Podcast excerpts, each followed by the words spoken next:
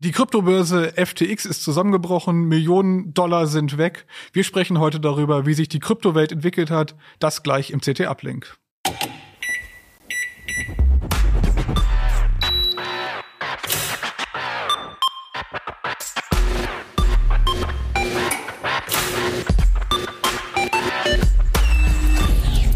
CT Uplink. Bei mir heute im Studio sind meine Kollegen Silvester Tremmel aus dem Ressort Internet, Datenschutz, Software und Pina aus dem Ressort System und Sicherheit. Hallo. Hallo. Hi. Wir wollen heute über Kryptobörsen sprechen, wir wollen über äh, verlorenes Geld sprechen, über verlorenes Vertrauen vielleicht auch. Aber vorher gibt es noch ein kleines Wort von unserem Sponsor. Werbung. Alltag in der IT-Zentrale. Cyberbedrohung vor dem Kundenmeeting. Keine Panik. Unsere integrierte Sicherheit packt das. Yeah! Setzen Sie auf hardware-unterstützte Sicherheit mit Intel vPro. Kein Produkt bietet absolute Sicherheit. Mehr auf intel.de slash itheroes. Ja, ihr seid auch große Fans von Kryptowährungen, habe ich gehört. Und deswegen sitzen wir heute hier und sprechen über das, was so die letzten Wochen Absurdes und Lustiges und äh, Interessantes in dieser Welt passiert ist. Silvester, du warst, glaube ich, am ehesten dabei. Du hast das so äh, direkt verfolgt. Was passiert da gerade rund um diesen Fall Sam Bankman-Fried und diese Kryptobörse FTX? Also da läuft halt gerade der Prozess und es ist äh, das ist super Popcorn-Kino. Ne? Also es ähm, ist vielleicht ein bisschen gemein, weil es so aussieht, als ob für den wirklich möglicherweise der Rest seines Lebens äh, im Gefängnis auf dem Spiel steht. Ähm, aber es ist so absurd, was man jetzt alles erfährt, wie sie da halt äh, sozusagen ihre Börse gemanagt oder nicht gemanagt haben. Ähm, und es ist halt nicht das Einzige. Ne? Es gibt einen Haufen andere Kryptoprojekte, wo jetzt auch langsam die Prozesse losgehen oder wo die Leute hinter Gitter sitzen und irgendwie unklar ist, ob sie jetzt ausgeliefert werden und wenn ja, an wen und so. Ähm, und dann gibt es halt alle möglichen nach wie vor Projekte, die gehackt werden, Projekte, die baden gehen. Ähm, und es gibt halt auch immer noch Firmen, die meinen, jetzt ist der richtige Zeitpunkt gekommen, jetzt machen wir ein Kryptoprojekt. Ich glaube, da gibt's heute viel zu besprechen, um das vielleicht mal einzuordnen. Diese Kryptobörse FTX, was war das für eine Börse? War das ein großer Player oder war das eher irgendwas verschwindend Und kleines? wir waren schon groß. Äh, ja, ich glaube, zu Spitzenzeiten waren sie Platz zwei oder drei. Ähm, also definitiv einer von den größten Playern. Ähm, also es geht um den Nominalwert von Milliarden von Dollar und auch das investierte Realgeld von Leuten von Milliarden von Dollar. Ne? Also das ist schon ein Schwergewicht. Das muss man halt dazu sagen. Es geht auch um echtes Geld. Also es geht nicht nur um Währung. Ja, das ist ja der Trick bei so einer Börse. Also da, die ist ja dazu da, damit ich, wenn ich jetzt einsteigen will in eine Kryptowährung und eben nicht selber Miner betreiben will, das wäre noch so eine zweite Art, wie man an Kryptowährungen kommen kann, ähm, dann muss ich die halt kaufen. Und diese Börsen, die sind halt die Plätze, wo ich das kaufen kann. Das heißt, ich über, überweise dann der Börse zum Beispiel Dollars und kriege dann zum Beispiel Bitcoins dafür. Und äh, damit hat halt die, die Börse dann auch reales Geld zur Verfügung und kann auch mit diesem Geld dann erstmal was machen. Eigentlich sollten sie halt dann anderen Leuten äh, Bitcoin abkaufen, aber ich glaube, das ist so ein bisschen der Knackpunkt, dass das eventuell nicht passiert ist, weil äh, Sam Bankman-Fried dann auch noch irgendwie nebenbei einen Hedgefonds hatte und da eventuell Geld reingeflossen ist von Leuten, die das eigentlich nur investieren wollten. Ich glaube, wir müssen es jetzt einmal sagen, es ist alles eine Verdachtsberichterstattung. Es, es gibt noch kein äh, rechtskräftiges Urteil in den USA. Es ist aktuell ein Prozess und falls Genau, wir also jetzt, das wäre der falls wir jetzt genau, falls wir jetzt in der Zukunft mal sagen, es ist so, wir meinen natürlich jetzt immer damit, ähm, es steht äh, gerade im Prozess zur Debatte, ob es so ist. Äh, vielleicht rutscht uns das mal an der einen oder anderen Stelle raus, dass, dass wir Weil, sagen, weil es nicht gut so. aussieht für Sam Bankman-Fried. Ne? Also es wäre sehr verwunderlich, wenn der am Ende äh, nicht Genau, schuldig das- gesprochen würde. Das war jetzt diese Woche, da sind jetzt äh, eine Menge ähm, Aussagen einfach gemacht worden in dem Prozess und äh, es gibt halt auch mehrere Kronzeugen, die irgendwie mit der Staatsanwaltschaft zusammenarbeiten, äh, die halt ihn sehr schwer belasten. Genau, also im Prinzip seine gesamte Führungsriege, fast seine gesamte Führungsriege ähm, ist halt, also hat halt auf schuldig plädiert, hat so Plea-Deals bekommen, ähm, wo man noch nicht genau weiß, glaube ich, wie lange die dann irgendwie halt hinter Gitter müssen oder wie viel die zahlen müssen und so. Und die meisten von ihnen kooperieren eben auch. Ähm, und vermutlich ist es nach amerikanischem Recht wieder so, dass dann die Anzahl der Fälle hochgezählt wird. Also äh, betroffene Kunden, die zum Beispiel Geld verloren haben. Das sind dann ein paar hunderttausend und dann kommen irgendwie zwei Millionen Jahre Knast dabei raus. Das ist wahrscheinlich am Ende das Problem. Also ich glaube, was aufsummiert wird, sind sozusagen die, also er, er hat irgendwie in, in sechs oder sieben verschiedenen Delikten ist er angeklagt. Es die, sind sieben Betrugsfälle, wegen Okay, denen er ja, genau. angeklagt ist. Aber soweit ich weiß, gehen also so Gerichtsbeobachter im Moment davon aus, dass es, also es gibt auch in den USA so eine Art Discount. Also wenn du dann sieben Betrugsfälle hast und dann kommst du nur für vier davon ins Gefängnis ungefähr. Aber das summiert sich trotzdem. Also es ist, also er, er muss schon damit rechnen, wenn er jetzt verurteilt wird, dann wird er eine ziemlich lange Haftstrafe. Er ist jetzt so Mitte 30. Das also es stehen Jahrzehnte im Raum zumindest. Ne? Mhm. Ja. Äh, Nochmal zurück zu dem Technischen vielleicht. Du hast es vorhin gesagt, Kryptowährungen waren ja mal anders gedacht. Also als das, als Bitcoin anfing, hat ja keiner an Kryptobörsen gedacht, ähm, dass das mal so ein riesiges Geschäft war. Die da würde ich Idee, widersprechen. Ist das so? Also ich, ich würde schon sagen, dass bei Bitcoin immer die Idee im Raum stand, dass das eine Währung ist, die auch in der Lage ist, normale Währungen zu ersetzen. Äh, also zumindest in einem Teil der Wirtschaft. Ähm, die, die Idee ist ja eigentlich so ein bisschen anarchistisch. Also es wird gesagt, okay, ich mag das Bankensystem nicht. Ich muss ja eigentlich bei einer traditionellen Währung muss ich den Banken, vor allem halt den Zentralbanken, die fürs Gelddrucken zuständig sind, denen muss ich vertrauen, zum Beispiel was die Geldmenge angeht. Und wenn dann die Geldmenge plötzlich steigt, dann kommt es halt zu In äh, Inflation und so. Also äh, solche Effekte, die unter Umständen negativ sein können, wenn du investiert hast. Und äh, bei, bei Bitcoin hast du das so nicht. Also es gibt keine zentrale Stelle, sondern das ist halt technisch gelöst mit durchaus auch einigen technisch ziemlich interessanten Ideen, wie man das halt hinkriegt, dass ähm, die einzelnen Teilnehmer an diesem Markt mit, mit dem Bitcoin-Handel, die müssen sich gegenseitig nicht vertrauen, sondern die müssen sozusagen nur in das Gesamtsystem vertrauen, weil es extrem schwer ist, für eine Einzelperson irgendwie zu betrügen. Äh, es, das heißt, das einzige, die einzige Gefahr ist, dass sich eine Mehrheit bilden könnte, die äh, dann dich als Einzelperson betrügen wollte und das ist halt extrem unwahrscheinlich, ist auch nie passiert. also entstanden ist das Ganze unter dem Eindruck der Weltfinanzkrise 2008. Also Bitcoin, Bitcoin, nicht FTX. Bit, ne? Bitcoin ist da entstanden, genau, nicht FTX, Bitcoin ist da entstanden, äh, genau mit dieser Idee im, gegen diese Zentralbanken gedachte Welt, eine dezentrales System. Und technisch ist es so, jeder, der einen Internetzugang hat, könnte sagen, ich fange jetzt mit Mining an auf meinem Computer. So war es ja am Anfang auch mal.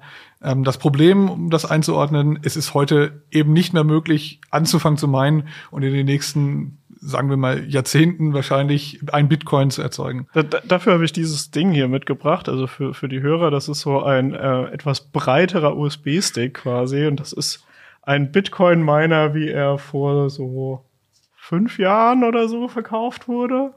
Ähm, und damit konnte man mit äh, einem äh, Energieeinsatz von so um die vier Watt konnte man also da äh, mehr, hatte man mehr Hashing-Leistung, als man mit der Grafikkarte damals hinbekommen hat. Äh, das war dann noch was Tolles. Den könnte man heute schon nicht mehr wirtschaftlich betreiben. Also ich würde nicht so viele Bitcoins rauskriegen, wie ich an Strom reinstecke, selbst wenn ich total niedrige Stromkosten hätte. Also selbst wenn ich das irgendwie mit Strom von meiner Solaranlage betreibe, wären, wäre die Einspeisevergütung mit sieben Cent immer noch deutlich höher als die Gewinne, die ich damit erzielen kann. Deswegen lag das Ding jetzt auch einfach jahrelang in meinem Büro. Ich habe das nicht benutzt und ähm, ja, das ist Ich, also dazu muss man, glaube ich, die Evolution nochmal einordnen. Am Anfang war es wirklich so, ich konnte mich in dem Netzwerk einwählen und ich hatte eine realistische Chance, selbst noch Bitcoin zu meinen, also auf meinem eigenen Rechner noch ein Bitcoin zu erzeugen. Äh, Die zweite Evolutionsstufe war dann, dass ich mich an solchen Pools beteiligt habe. Also ich habe meine Rechenleistung dem Pool zur Verfügung gestellt. Irgendeiner in dem Pool hat einen Bitcoin gemeint und dann wurden eben die äh, Erträge aufgeteilt. Das war das muss man, glaube ich, so um die. Und heute ist es so, dass die allermeisten sich mit Mining gar nicht mehr beschäftigen. Das machen den ganz Großen, weil es eben nicht mehr wirtschaftlich ist. Ja, wobei das, also aktuell geht es im Krypto-Ökosystem ja eh nicht gut, ne? Einer von den größten Mining-Herstellern, also die eigentlich die Maschinen produzieren für sowas und damit eine sichere Bank haben. Ähm, weil wenn du die mal verkauft hast, ist ja verkauft, dann ist dir egal, ob danach der Preis fällt. Aber die haben jetzt scheinbar aktuell ihre Mitarbeiter nicht mehr bezahlt, weil sie irgendwie nicht genügend Geld haben, weil ihnen niemand mehr ihre Miner abkauft. Ne? also Ähm, also man muss vielleicht Da- gab's bisschen, so da gab es ja eine Reihe von, also auf FTX wurde ja nicht nur Bitcoin gehandelt, ne, sondern nach Bitcoin, so als Zahlungssystem, kam dann vor allem eben Ethereum als eine Währung, wo man auf der Blockchain auch Berechnungen anstellen kann. Und dann habe ich halt dieses, ich muss da keine einzelne Instanz vertrauen für Programme. Und das hat dann so richtig diesen Kickstart gegeben, dass man da ein ganzes Ökosystem aufzieht, wo man halt verschiedenste Währungen haben kann und man kann die miteinander handeln und gegeneinander tauschen und sonst was. Und dann hat es so einen richtigen Boom gehabt an allen möglichen Marktideen, die da entstanden sind, die aber halt alle immer nur in diesem total virtuellen Raum sind. Und wenn ich da irgendwie echtes Geld reinbringen will, brauche ich halt wieder eine zentrale Instanz, weil irgendjemand muss ein Konto haben, auf dem, auf das echtes Geld eingezahlt wird. Und diese Person oder diese Institution muss mir dann halt Bitcoin oder Ethereum oder sonst irgendwas dafür geben. Und das ist eben die Rolle von solchen zentralisierten Exchanges wie FTX eine war. Ne? Ähm, da kann ich natürlich auch Währungen gegeneinander handeln und versuchen, mit, diesen, mit diesem Handel Gewinn zu machen. Aber nötig für das System sind sie irgendwie, weil, weil ich irgendeine Stelle brauche, die sagt, ich habe irgendwie die Anbindung an, an Traditional Finance, ne? ich habe Kontos, da kannst du Geld drauflegen und dann kriegst du halt irgendwie Kryptowährungen. Weil dieses Ganze auf der Blockchain hat halt das Problem, ja, das ist schön und ist cool und funktioniert, aber es ist halt keine Anbindung an, an den Rest der Welt. Ne? So ein Problem, äh, um so ein bisschen technische Erklärung dazu zu liefern, ein Problem ist halt, wenn ich eine Überweisung mit Bitcoins mache oder mit einer anderen Kryptowährung, dann verbrauche ich quasi eine gewisse Menge Daten, um einfach abzulegen, es gibt diese Überweisung und die muss in der Blockchain hinterlegt sein, damit sie gültig ist. Also das macht sie sozusagen sicher, damit nicht jemand behaupten kann, es hätte auf sein Konto ganz viele Überweisungen gegeben. Und ähm, weil halt das, also zumindest bei Bitcoin ist es ja enorm viel Rechenleistung, die quasi da reinfließt, einen Block zu produzieren. Und damit entstehen Kosten, wenn ich eine Überweisung machen will. Und das bezahlt man auch über eine Transaktionsgebühr. Die ist halt gar nicht so niedrig. Und das hat ein bisschen dazu geführt, dass es für solche Alltagshandelsgeschäfte, also wenn ich mir jetzt einen Kaffee kaufen will oder so, theoretisch könnte man das mit Bitcoin machen, aber in der Praxis ist es halt so, dass ich total viel Gebühren dafür zahlen würde, einen winzigen Betrag zu zahlen. Und das macht es halt unpraktisch und deswegen hat sich das auch nicht durchgesetzt. Also man kann eigentlich so gut wie nirgends einen Kaffee mit Bitcoin kaufen. Ähm, und damit ist eigentlich, die meisten Kryptowährungen sind Spekulationsgut, also sowas ähnliches wie Aktien, was relativ selten an- und verkauft wird und wo Leute einfach hoffen, sie kaufen es zu einem niedrigen Kurs und verkaufen es zu einem hohen Kurs und haben dann halt eine wahnsinnig hohe Rendite. Und weil die halt mehr als die Aktien noch so geschwankt sind, die äh, Kryptowährungen im Preis, war halt für manche Leute, die Glück damit hatten, wann sie das gekauft und verkauft haben, war da halt einfach eine total gute Rendite drin. Das haben dann andere Leute mitgekriegt und haben dann auch da rein investiert. Also dadurch, dass quasi immer mehr Geld in Kryptowährungen geflossen sind, sind insgesamt einfach die Kurse hochgegangen über so eine lang längerfristige Tendenz. Das passt ja auch in eine Zeit, in der wir auch sehr, sehr niedrige Zinsen hatten über viele Jahre. Ähm, ich glaube, da passte das einfach ganz gut, dass es irgendwo überhaupt was zu holen gab. Ja, und nicht nur überhaupt was, sondern diese ganzen vorgeblich seriösen Firmen haben absurde Renditen versprochen und eben lange auch geliefert, also acht Prozent, zehn Prozent, 30 Prozent. Ne? Die Leute haben da rein investiert und in vielen Fällen hat sich halt mittlerweile herausgestellt, kann man natürlich sagen, war absehbar, ähm, waren das letztendlich Art Ponzi-Schemes. Also die konnten diese Renditen nur auszahlen, solange noch mehr Leute neu rein investiert haben in ihren Fonds oder was auch immer sie halt behauptet haben zu haben. Weil ne? sie eigentlich am Ende die, die Gegenleistung nicht hatten, also die, die Kryptowährung gar nicht hatten, zu spät gekauft haben, das rausgezögert haben, mehr Geld angehäuft haben und irgendwo war und immer weil auch der- Kryptowährungen nicht konsistent 30 Prozent zugelegt haben. Ne? Klar gab es Fälle, wo die komplett durch die Decke gegangen sind, aber die haben halt nicht über fünf Jahre einfach jedes Jahr 30 Prozent zugelegt. Das gab's nicht. Ne? Also man muss aber es halt- gab Produkte, die das verkauft haben, dass du da Geld reintust und dann kriegst du pro Jahr 30 Prozent. Ne? Beziehungsweise die haben diesen Werbeclaim gemacht, äh, wobei man natürlich bedenken muss, also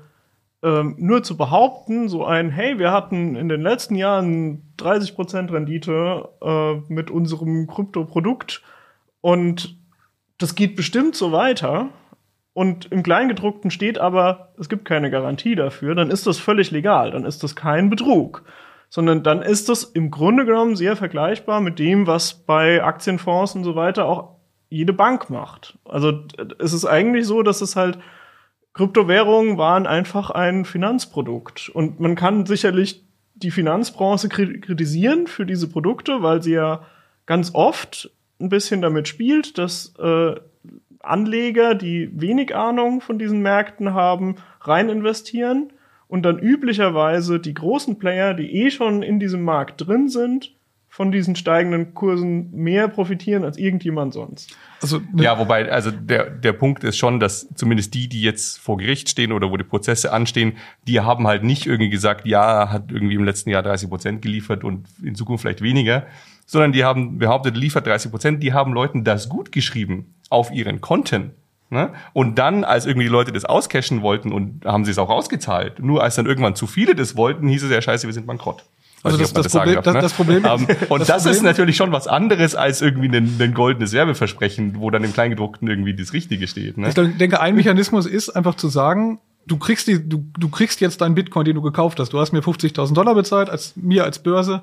Du kriegst das. Ich zeig dir das hier auf deinem Guthaben erstmal an. Aber ich gebe es dir erstmal nicht in deine eigene Wallet, also rein technisch nicht in die eigene Bitcoin-Wallet, sondern es ist hier auf unserer Plattform. Du hast das und du kannst es jederzeit zurückgeben. Damit musst du als Börse in dem Moment das gar nicht haben. Du musst diese, diese, diese äh, Bitcoin gar nicht selber als Kryptowährung gekauft Du meinst haben. jetzt technisch nicht haben, weil Genau, du musst rechtlich solltest du das dann eben schon haben. Das ist genau der Punkt. Re- Rechtlich hast du es auch. Da gibt's ja einen Vertrag, der zustande kommt. Nee, aber ob die Börse überhaupt diese, diese Währung, die sie dem Kunden gut geschrieben hat, in dem Moment hat, ist nicht sichergestellt, sondern erst in dem Moment, wo der Kunde sagt, und jetzt hätte ich gerne wieder Dollar dafür, muss sich einer der Beteiligten was überlegen. Also ich, ich habe mal testweise Bitcoins gekauft, nicht bei FTX, sondern das war damals bei bitcoin.de.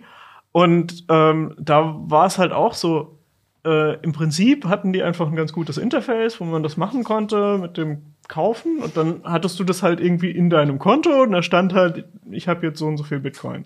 Und ich muss sagen, der Puls ist bei mir eigentlich erst dann hochgegangen, als ich diese Bitcoins sozusagen von diesem Konto, was bei der Börse dabei ist, auf meine eigene, in mein eigenes Wallet überwiesen habe. Also als ich angefangen habe, tatsächlich mit dem Bitcoin-Netzwerk zu interagieren und dann auch die Transaktionsgebühren zu haben und dann drauf gewartet habe, dass meine Überweisung jetzt im nächsten Block drin ist und so. Und bis dann alle Bestätigungen da waren und so, das war, das war spannend für mich. Und es ging nicht um viel Geld in meinem Fall, aber ich glaube, wenn ich halt wirklich investiert hätte mit dem Ziel, da jetzt eine Rendite rauszuziehen, Mann, Mann, Mann, da wäre also wäre ich aufgeregt gewesen. Ich musste, als ich mich auf das hier heute vorbereitet habe, habe ich an den Fall aus Hannover gedacht. Also hi- hier aus Hannover, wir senden hier auch aus Hannover. Ähm, ich weiß nicht, ob euch der Fall Heros noch was sagt. Das war ein äh, Geldtransporterunternehmen, also ein völlig analoges Problem, die genau das gleiche getan haben, nur mit Geldtransportern. Äh, die wurden auch rechtskräftig verurteilt. Äh, die haben für alle möglichen Supermarktketten Geldtransporte gemacht und die zur Zentralbank gefahren, zur Bundesbank und haben irgendwann angefangen, das Ganze um den Tag zu verzögern. Und was sie dadurch erreicht haben, war, dass sie eine halbe Milliarde Euro hatten, die sie zwischendurch für andere Dinge verwenden konnten. Also aus dem System rausnehmen. Haben einfach immer mit dem Geld, was die Kunden am nächsten Tag abgeholt haben von den Supermärkten, immer diese halbe Milliarde ausgeglichen. Also auf, in den Büchern war immer diese halbe Milliarde da. Und irgendwann ist aufgefallen, dass das Geld nicht mehr existierte. Also sie haben quasi immer nur die Lücken aufgefüllt und das wurde dann auch aufgerollt vor Gericht. Und es ist sehr, sehr ähnlich wie bei diesem Bankman-Fried. Das hat jemand angefangen, so im kleinen Stil hat man Fahrer irgendwie mal 5000 Euro mitgenommen in der Tasche, weil man tonnenweise Geld da hatte und jeden Tag hat wieder jemand Geld nachgelegt. Und als ich diese Sam Bankman-Fried-Geschichte gehört habe, habe ich wirklich daran gedacht, so ähnlich wurde das damals in diesem Fall auch beschrieben. Das ist ein extrem unterhaltsamer Kriminalfall. Heros-Gruppe. Und das darf man auch sagen, das, das war wirklich so. Und die haben es wirklich mit Bargeld hingekriegt. Und es war eine halbe Milliarde, ist ja auch durchaus eine Menge Geld, was sie deutschlandweit. Also insbesondere als Bargeld, das ist Genau, die waren nicht nur Volumen. Die waren nicht nur in Hannover aktiv, die waren deutschlandweit und äh, haben es eben deutschlandweit geschafft, irgendwie Geld im Also ich Kreis. finde das ein schönes Beispiel, weil das äh, eigentlich ja zeigt, dass ähm, auf eine Art sind diese Kryptowährungen technisch kompliziert, aber die Art, wie dort betrogen wird, ist eigentlich extrem ähnlich, wie auch Betrug im analogen Bereich abläuft. Und das ist, glaube ich, auch so eine Info, die man mitnehmen kann, wenn man irgendwie mit diesem Bereich liebäugelt und sagt, ich würde doch gerne mal was mit Kryptowährungen machen, da würde ich sagen, ja, man muss eigentlich auf die, auf die gleichen Sachen achten, auf die man auch äh, bei Bargeld achtet und bei äh, halt Aktien und so. Also auch, ne? Ich meine, hi- hinzu kommen halt alle möglichen Hacks und so, die es im, im traditionell, also mit Bargeld nicht gibt, ne? Weil ich kann deine deine physische Geldbörse, die kann ich nicht hacken. Die kann ich dir klauen, aber ich kann sie nicht hacken. Ne? Und du kannst sie nicht aus Versehen ans Internet gekoppelt haben und dann ist das Geld weg. Das ist einfach mit Bargeld keine Option. Ähm, insofern, es gibt schon, also es gibt massenweise Betrug, der irgendwie, also im Kryptosystem, der darauf basiert, dass das halt Computersysteme sind und da Leute Code programmiert haben und der Code enthält in der Regel Fehler, weil halt niemand perfekten Code schreibt. Also ist Und es aber das Grundversprechen ja eigentlich auch nicht erfüllt. Das Grundversprechen war ja, das ist ja kryptografisch gesichert, dadurch ist es sicherer. Und jetzt erleben wir, wir haben sowohl analogen Betrug, so wie Genau. und wir haben noch digitale. Also auch Probleme. eben dieses Grundversprechen, du musst niemandem mehr vertrauen. Das ist halt also überhaupt nicht erfüllt worden, weil ich halt ich habe solche zentralen zentralisierten Instanzen wie wie diese zentralisierten Börsen. Ich muss denen vertrauen. Es stellt sich raus, die ähm, also sind noch nicht rechtsrechtlich verurteilt, aber ähm, haben vermutlich in sehr also in Milliarden Umfang äh, veruntreut. Ne? Ähm, und also was habe ich denn gewonnen? Ne? Ähm, und der Punkt ist ja auch, das ist ja nicht so wild, also es ist kein Geburtsfehler. Weil ich glaube, die ursprüngliche Idee von Bitcoin war ja, wenn du Bitcoin haben willst, irgendwie muss ich ja erstmal an Bitcoin kommen, wenn ich irgendwas damit machen will. Und sei es einen Kaffee kaufen, nehmen wir an, das geht, weil die Ge- Transaktionsgebühren niedrig sind und so. Aber wo kriege ich die Bitcoin her? Ne? Und ich glaube, die ursprüngliche Idee war ja, die meinst du halt. Und das ist eben sehr schnell unrealistisch geworden, weil, weil ich nicht die Rechenpower zu Hause habe, um das irgendwie sinnvoll zu tun. Und dann, ab dann habe ich diesen, dieses Grundproblem drin, dass ich irgendeine Instanz brauche, die mir mein, mein Fiat-Geld, also meine Euros, Dollars, sonst was, halt in eine Kryptowährung überführt. Die kann nicht dezentral sein, weil halt einfach das, die traditionelle Finanzsache nicht dezentral ist. Da gibt's halt irgendwie Konten, die irgendjemandem gehören. Und der muss ich dann vertrauen. Und es stellt sich raus, in vielen Fällen ist es halt fehlgeleitetes Vertrauen. Und ich habe genau die gleichen Probleme, die ich mit den Banken habe. Die haben auch beschissen. Ne? Habe ich jetzt halt importiert. Äh, und zusätzlich habe ich das ganze Problem, dass das Zeug gehackt wird. Und zusätzlich habe ich das Problem, dass die Transaktionsgebühren durch den Mond sind und ich deswegen zumindest aktuell nicht wirklich damit mir Kaffees Also- kaufen kann. Ne? Also da, darauf wollte ich eigentlich äh, noch hinweisen, dass äh, ich im Grunde nicht mehr Probleme habe als im traditionellen Finanzsystem, weil ich ich muss ja ansonsten auch meiner Bank vertrauen, dass die zum Beispiel sich nicht hacken lassen. In dem also wenn jetzt meine Bank gehackt wird und irgendjemand ordnet mal deren Datenbank um und in meinem Konto steht dann plötzlich null und auf dem Konto des Betrügers steht ein sehr hoher Wert. Ne, das Aber das der- wäre der ja ein Bereich ist Hack, der wäre ja theoretisch auch im traditionellen System möglich. Ich glaube nicht, weil dieser Bereich ist so reglementiert, dass die Bank dafür dann haftbar ist. Das Problem müsste die Bank lösen und zur Die, Not die Kryptobörse ist ja auch dafür haftbar. Aber in Darum dem- geht es ja in gerade dem, in dem Fall, in dem Fall würde irgendwie der, der, der Rettungsschirm der, äh, der deutschen Banken eingreifen. Wenn, wenn eine Bank, also wenn meine Sparkasse scheitert, würde irgendwie ein, ein Ring aus anderen Banken eingreifen, um mir das Geld wieder zurück. Also Und- bis 100.000 Euro Einlagen bin ich als deutscher Bankkunde ja relativ ist jetzt Unterstellung, aber bei vielen Börsen sieht es zumindest schon danach aus, dass sie dafür nicht haftbar sein wollen. Ne?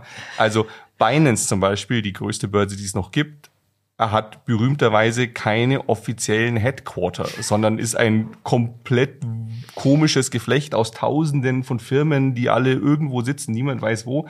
Und Binance sagt halt so, nö, wir, wir haben kein Hauptquartier, wir haben eben sozusagen auch keinen Staat, der für uns irgendwie zuständig wäre, wenn es bei uns Betrug geben sollte Bei oder so. FTX waren es die Bahamas. Vorher war es Hongkong, ne? ähm, also Ich sehe schon noch einen Unterschied zum, zu einer Deutsch, in Deutschen reglementierten. man muss, man muss jetzt sagen, ein, eine. Verteidigung von Sam Bankman-Fried war, sie sind aus verschiedenen Gründen aus Hongkong raus, aber eine der Gründe sei gewesen, dass die Bahamas haben eben eine Börsenaufsicht und sie wären da sozusagen Regulatorien mehr unterworfen gewesen als in Hongkong. ich glaube, sie sind auch touristisch attraktiver, einfach um da zu arbeiten. Äh, und, und China hat halt auch keinen Bock mehr auf Kryptowährungen gehabt. Ähm, also da kommen verschiedene Faktoren zusammen. Ne? Aber das war, das war ein Argument, das er gemacht hat. Ne?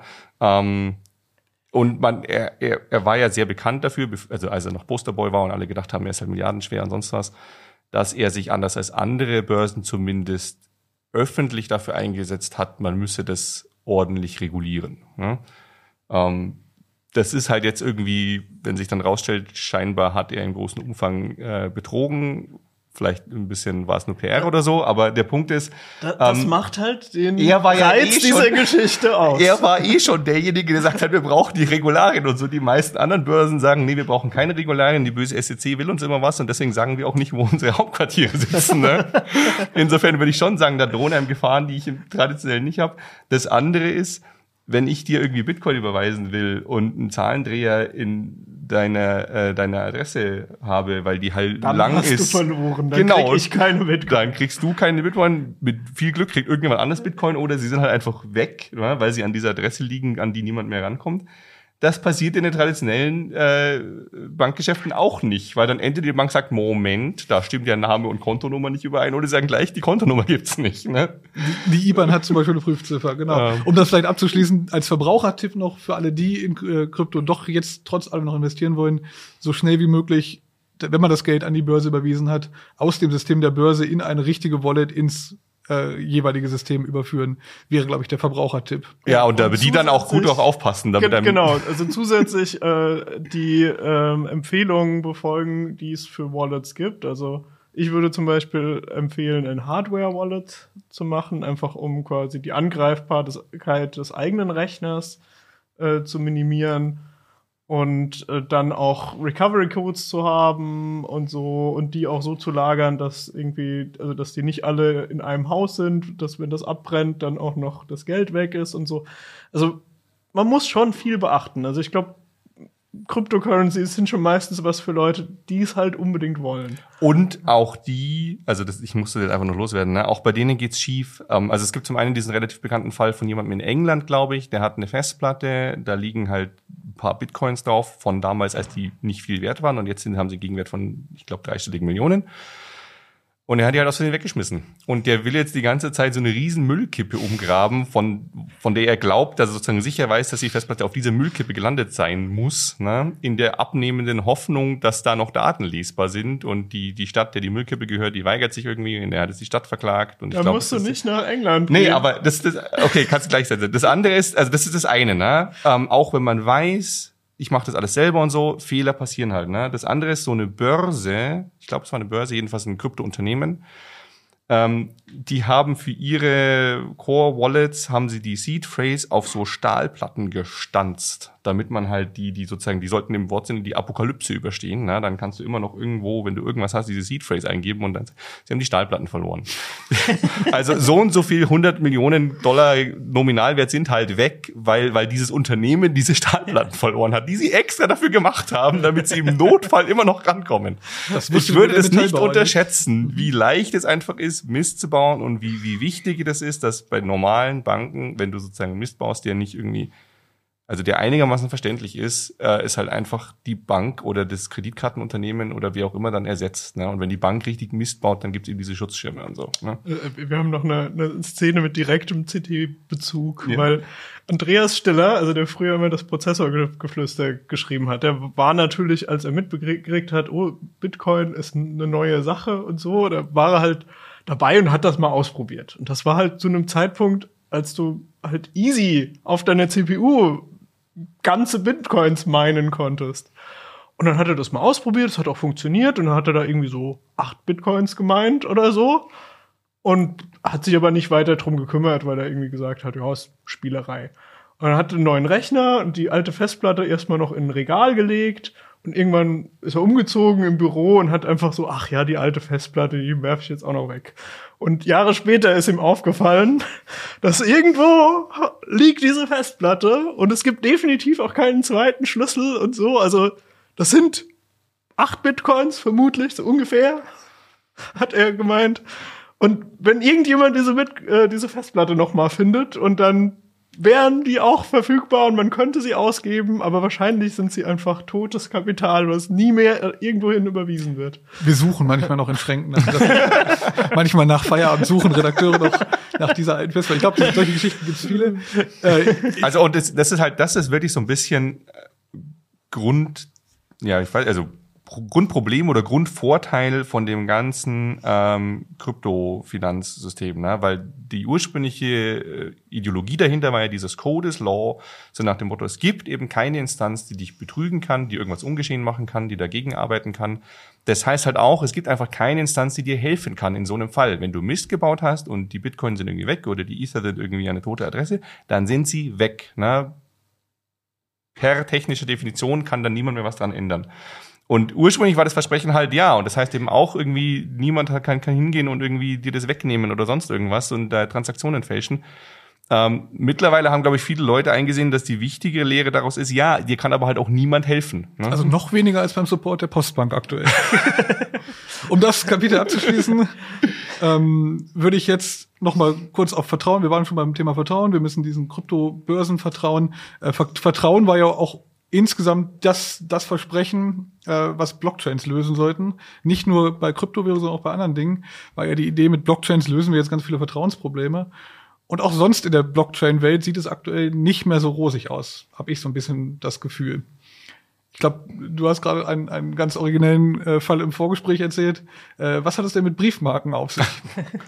Ja, also dann müssten wir über NFTs reden. Ne? Also ein, ein, ein Ding, was ja relativ früh aufkam, was man mit Blockchains machen könnte, ist ähm, Non-Fungible Tokens. Ähm, also Tokens, die anders als, als so ein Währungstoken, die eben fungible sind. Das heißt, ein Bitcoin ist genauso gut wie ein anderer Bitcoin. Es ist halt gleichwertig. Ne?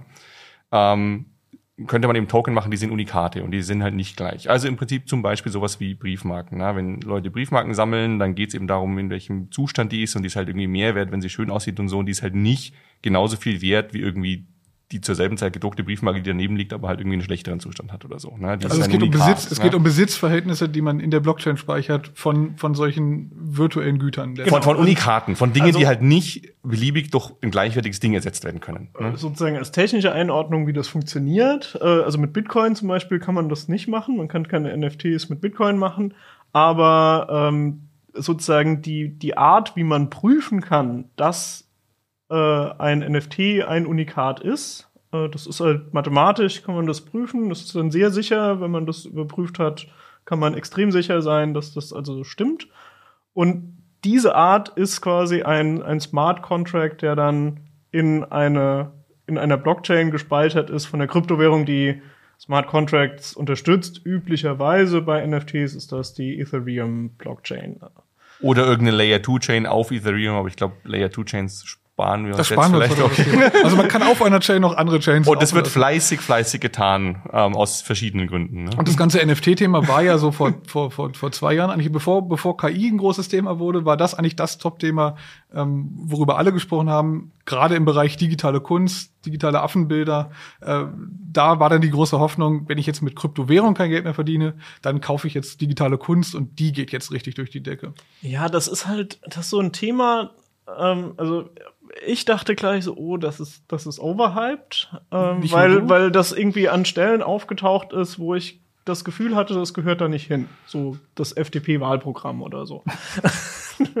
also da, das wurde, ähm, ich hatte das Gefühl, äh, Blockchain war ein Buzzword, was Leute verwendet haben, um ein technisches Heilsversprechen zu haben für irgendeine eine Technik, die irgendwie grundsätzliche Probleme des Kapitalismus jetzt ein für alle Mal lösen soll. Und ich hatte nie das Gefühl, als ob diese Technik in der Lage ist, das zu leisten. Also ich finde das eigentlich schon eine interessante Technik, einfach weil also meiner Meinung nach gibt's gar nicht so viele Stellen, wo man das wirklich braucht, also wo irgendwie Leute miteinander Handel treiben wollen und sich alle gegenseitig nicht vertrauen. Oft ist es so, dass man einfach auf die Suche gehen kann nach einer Stelle, der alle vertrauen und es dann immer viel einfacher ist, wenn einfach diese Person zum Beispiel eine Datenbankanwendung betreibt. Das ist üblicherweise eine viel bessere Lösung, viel schneller, viel ressourcenschonender äh, Und viel fehlerresistenter. und viel fehlerresistenter. Da gibt's quasi viel bessere Software für. Also ich würde quasi immer raten, erstmal zu suchen, ob es ohne Blockchain Ich glaube, das ist der ganze Bereich äh, Blockchain in der Industrie. Da ist es, glaube ich, eigentlich zu 99,99 Prozent so. es gibt jemanden, dem man vertrauen kann, weil man treibt auch Handel zusammen. Es geht am Ende auch irgendwie um, um echtes Geld und um echte Menschen und um echte Unternehmen. Und dann ist es eigentlich in der Regel bei diesen ganzen Unternehmensanwendungen, ich, ich misstraue meiner Lieferkette und so, ganz oft so. Es gibt irgendwo eine zentrale Stelle, die eine Datenbank hat, in der man Dinge abspeichern kann. Ja, oder also- haben könnte. Also oft ist es dann trotzdem einfacher, diese zentrale Stelle einfach nett zu fragen, ob sie vielleicht bereit wären, ähm, eine, eine Datenbank zu betreiben, weil selbst die dafür zu bezahlen, ist mit Sicherheit billiger, als so eine total komplexe Blockchain-Infrastruktur aufzubauen. Ich glaube, das ist das, das ist das Kapitel äh, Blockchain im Unternehmen. Da habe ich das Gefühl, das ist stark zurückgegangen. In, in, in meinem persönlichen Mailpostfach als, als Journalist kriegt man ja Pressemitteilungen zu solchen Dingen, wenn es neue Dinge gibt. Und da gab es ein paar Jahre, da hatte ich jede Woche irgendwie sowas, weil ich da in so Verteiler geraten bin. Und mittlerweile hört das so ein bisschen auf. Damals wollten sie Besitzverhältnisse von Autos in Blockchain speichern und sowas kam irgendwie einmal pro Woche. Das, ist ein bisschen vorbei. kein Mensch. Das Das, hat damals keiner gebraucht. Das hat sich nicht Naja, also das, das mit den Autos muss man ja sagen, ist, finde ich sogar ein Fall, also wo ich zumindest noch gesehen habe, was es, was die Idee soll. Ne? Ähm, also ein Punkt an, an, an den NFTs ist ja wieder, ne? ähm, alles schön und gut, aber wenn ich nicht ein digitales Asset habe, also wenn ich zum Beispiel das, das, das Unikat, von dem ich Besitz nachweisen will, nicht irgendwie was Digitales ist, was ich selber auf die Blockchain tun kann, dann habe ich wieder das Anbindungsproblem. Ne? Ähm, also es ist ja schön, dass ich hier einen NFT habe, der irgendwie sagt, mir gehört irgendwie dieses Haus. Ähm, nur wenn halt jemand anders drin wohnt und mich nicht reinlässt, dann hilft mir der NFT wenig. Ne? Ja, bei, bei, bei, diesem, bei der Kunst war es ja so, dass man ja nur den Hash des Bildes gespeichert hat, also den, den Nachweis, dass dir dieses Bild jetzt gehört, aber das Bild selber lag irgendwo beim Filehoster. Ja, wobei das waren Kostengründe. Ne? Also so viel Daten auf die, NF auf die Blockchain zu schreiben, ist äh, technisch machbar, aber halt absurd teuer und deswegen haben sie das mit diesen Filehostern gemacht. Ähm, hinzu also kommt, wenn ich es auf die Blockchain schreiben würde oder auch auf den Filehoster, dann hat halt jeder das Bild, weil die Blockchain ja nichts geheim halten kann. Ne? Ähm, muss ich damit klarkommen, ob ich das will oder nicht. Aber ich meine, für viele Sammler ist es vielleicht auch okay, wenn sozusagen jeder das sehen kann, aber irgendwie jedem ist halt auch klar, nur ihnen gehört's, ne? also nur dieser einen Person. Genau, also Ähm, darauf aber bei- woll- wollte ich hinaus, dass es ein ganz anderes Problem löst als zum Beispiel DRM. Also wo wo es darum geht, dass äh, es irgendwie jemanden gibt, einen Urheber oder so, oder einen Besitzer von Urheberrechten, der sagt, ich möchte gewisse Inhalte nur bestimmten Leuten zur Verfügung stellen und will auch nicht, dass irgendwie auf dem Übertragungsweg das jemand abgreifen kann. Und das ist technisch ein ganz anderes Problem, als zu sagen, ich möchte nachweisen, dass mir das gehört, obwohl jeder Zugriff darauf hat. Ja. Weil NFTs lösen das zweite Problem. Und das ist aber oft ein Problem, was Leute überhaupt nicht lösen wollen. Was man auch eigentlich nur in so einer Kunstsammlerszene überhaupt hat, weil sonst, also ich persönlich hatte noch nie das Bedürfnis, irgendjemandem zu sagen, dass ich ein Kunstwerk besitze. Das, das ist einfach ein Nischenproblem von Leuten, die halt Kunst sammeln. Ja, meistens würde ich das lösen, indem ich das Kunstwerk, was ich besitze, einfach bei mir daheim aus aufhänge. Alle gehen dann davon aus, dass das wohl mein Bild ist, was bei mir daheim hängt. Das Problem habe ich sozusagen erst, wenn mein Bild in einer Kunstgalerie hängt und ich trotzdem allen sagen will, dass das mein Bild ist. Es ist ein Nischenproblem. Genau. Aber deswegen, also da kam ja dann diese Auto-Idee her, na, da war dann, also die, die Idee war, okay, ähm, wenn ich einen NFT habe, der sagt, dieses Auto gehört eben wer auch immer diesen NFT hat, ne, dann kann ich anders halt irgendwie bei, bei einem Apfel oder so, das Auto ist eh vollgestopft mit Computern, dann kann ich dem Auto sagen, pass mal auf, verbinde ich mit der Blockchain und du mach halt auf, wenn die Person mit dem NFT ankommt und ansonsten nicht. Ne? Und dann hätte ich das zumindest in so, also rechtlich wäre das vermutlich kein Kaufvertrag, aber zumindest faktisch wäre ich dann in der Situation, wenn ich diesen NFT habe, den kann ich dann dir überweisen und dann kannst halt morgen du an das Auto hingehen und dann macht das Auto dir auf. Ne? Und dann hätte also da, da wäre irgendwie mal irgendwie klar, okay, so könnte man irgendwie physische Objekte an die Blockchain ranklatschen, dass diese, dieser Besitztransfer von NFTs irgendeinen Effekt auf den Rest der Welt hat, ne? Was halt beim Auto einigermaßen funktioniert, weil es eh vollgestopft ist mit Computern und ein modernes Auto ist eh auch die ganze Zeit online. Ne? Nach wie vor, niemand hat das Problem. Ich kann dir auch den Fahrzeugschein geben und so. also danke, danke, danke, dass du gerade eine technische Lösung mir geliefert hast, aber ich habe das Problem immer noch nicht. Äh, ich glaube auch immer noch, eine Datenbank des Kraftfahrtbundesamt wäre wahrscheinlich irgendwie der bessere Weg. Auch aus anderen Definitiv. Gründen, weil ich weil ich es dann auch irgendwie zulassen kann, digital. Ja, und ich kann auch zur Polizei rennen, wenn du mir das klaust oder so. Das ist ja mit diesen NFTs alles, kann ja nicht nachweisen, dass du mich gehackt hast und der NFT jetzt nicht mehr, also unabsichtlich nicht mehr bei mir Also ich ist. denke, ne? das, das Fazit ist, dass da in der Forschung heißt das Oracle-Problem, also die Anbindung an die reale Welt. Ja. Das ist eigentlich immer der Kern, irgendwie das, das Grundproblem, wor- warum viele Ideen gescheitert sind oder nicht weiter verfolgt wurden? Oder warum halt auch nur dieses Kunstzeug so geboomt hat, weil, weil da war halt die Logik dahinter, ja, nee, es geht ja eh nur ums Sammeln. Ne? um das jetzt abzuschließen und auch zum Ende vielleicht für heute zu kommen, jetzt müssen wir trotzdem noch wissen, ich habe es schon angeteasert, Briefmarken.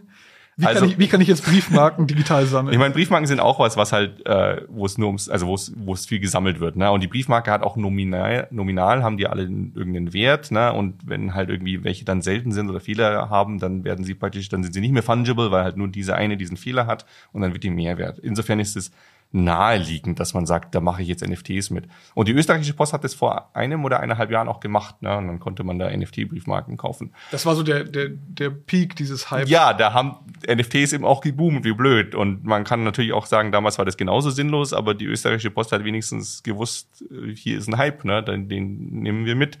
Die Deutsche Post hat halt vor drei Wochen oder so NFT-Briefmarken gemacht. Ähm, vor fünf Wochen oder so ging eine Studie rum, dass 95 Prozent aller NFTs komplett wertlos sind.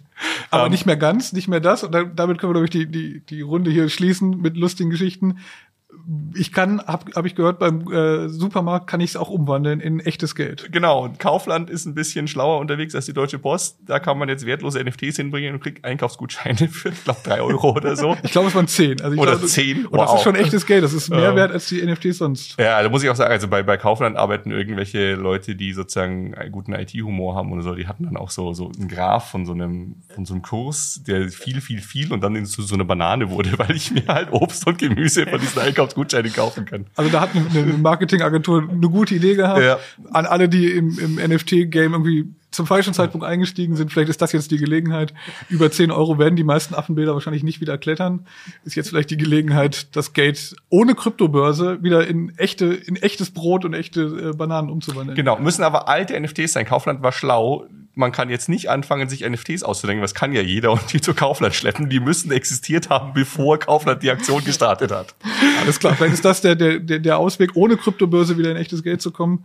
Ähm, ich denke, damit kommen wir auch zum Ende für heute. Also, was ich vielleicht noch loswerden will, ist, ich finde, Krypto ist nicht komplett Quatsch. Ähm, es ist leider so, dass das total overhyped war, aber äh, meiner Meinung nach ist gerade bei Smart Contracts ist noch Potenzial da, dass man sinnvolle äh, Anwendungen bauen kann. Es ist nicht ganz einfach, Smart Contracts zu schreiben, aber zum Teil muss man halt recht viel Gebühren an eine Stelle bezahlen, die dann irgendwie für Parteien, die sich gegenseitig nicht trauen, irgendwie so eine Treuhänderrolle übernimmt. Und ich glaube, da ist das Potenzial, dass manche Sachen sich billiger umsetzen lassen, äh, wenn sie mit Smart Contracts programmiert werden. Also ich glaube schon, dass da noch ein Potenzial dahinter ist. Aber äh, ganz viel würde ich auch sagen, ist nicht mehr aktuell. Also zum Beispiel würde ich Bitcoin generell in Zweifel ziehen, weil das halt danach aussieht, als ob Proof of Work, also dieses totale Verschwenden von Strom, äh, dass das einfach bleiben wird bei Bitcoin konkret. Und ähm, das ist einfach was, wo ich sage, das ist nicht nachhaltig und es erfüllt auch, also niemand hat was davon. Es ist quasi nur, äh, es war in einer Zeit, als es noch keine, keine bessere Idee gab, war es halt die Möglichkeit, so eine Kryptowährung abzusichern. Inzwischen gibt es da Alternativen, Proof of Stake oder so, wo ich sagen würde, okay, sieht so aus, als ob das einfach überholt wäre. Und ähm, da würde ich also sagen, die Entwicklung ist einfach weitergegangen. Ja, also ich meine, es ist halt immer noch eine Lösung, die auf der Suche nach einem Problem ist. Ne? Die, die Sachen gibt's ja auch noch. Also es gibt nach wie vor Bitcoin, es gibt nach wie vor Ethereum, es gibt nach wie vor 1000 Layer 2 Chains, Chains, die alles Mögliche machen können und tun sollen. Das geht ja nicht weg. Ne? Insofern, vielleicht kommt noch irgendjemand mit einer wirklich guten Anwendung damit um die Ecke. Ich habe das Gefühl, dass langsam das Geld rausgeht. Ne? Also ähm, viele Leute hängen da halt noch drin, also auch viele Institutionen, weil sie halt investiert haben und wenn sie jetzt rausgingen, dann würden sie enorme Verluste sich ins Buch schreiben. Ich fand es sehr bezeichnend. Es gab vor ein paar Wochen von Marc Andresen, also dem Co-Besitzer und Mitgründer von Andresen Horowitz, was so einer der am stärksten in Krypto investierten Risikokapitalgeber ist, ein Manifest, das äh, reichlich konfus war und vor allem kein Wort über Krypto verloren hat. Und Andresen Horowitz haben im Mai diesen Jahres noch eine State of the Crypto Report gemacht, Mai, Juni, weiß ich nicht genau, aber um die Zeit, wo sie ganz viel über Krypto geredet haben, als alle anderen traditionellen Player da eigentlich schon Richtung KI abgedreht sind und so. Ne? Jetzt redet auch der nicht mehr davon. Also ich frage mich, ob wir gerade so an dem Punkt sind, wo sich herausstellt, da ist jetzt die Luft raus, das, das flacht jetzt einfach alles aus, niemand hat Interesse mehr, da irgendwie Geld zu investieren. Oder ob die ganze Kryptosache doch nochmal die Kurve kriegt und irgendjemand doch nochmal ankommt mit so, nein, das ist hier ein Problem, das können wir lösen und dann kommen wieder Geldgeber und sagen, das ist eine gute Idee, da investieren wir. Das Mal schauen, ich sehe momentan nicht, was diese Idee sein könnte, aber das Zeug ist halt noch da, die Systeme laufen noch, ne? das ist ja nicht weg. Ne? Wir werden es, denke ich, weiter beobachten. Wir werden auch den Prozess weiter beobachten, äh, schauen, ob es technisch was Neues gibt, ob es juristisch was Neues gibt und werden euch auf dem Laufenden halten. Danke an euch beide für diesen doch sehr unterhaltsamen Einblick in eine doch teilweise etwas konfuse Welt, äh, etwas fremdartige Welt. Äh, danke, dass ihr heute hier wart. Mal eine Krimi-Folge vom Ablenk. Das war heute mehr eine Krimi-Folge. Danke und bis später. Tschüss. Tschüss. Ciao, ciao.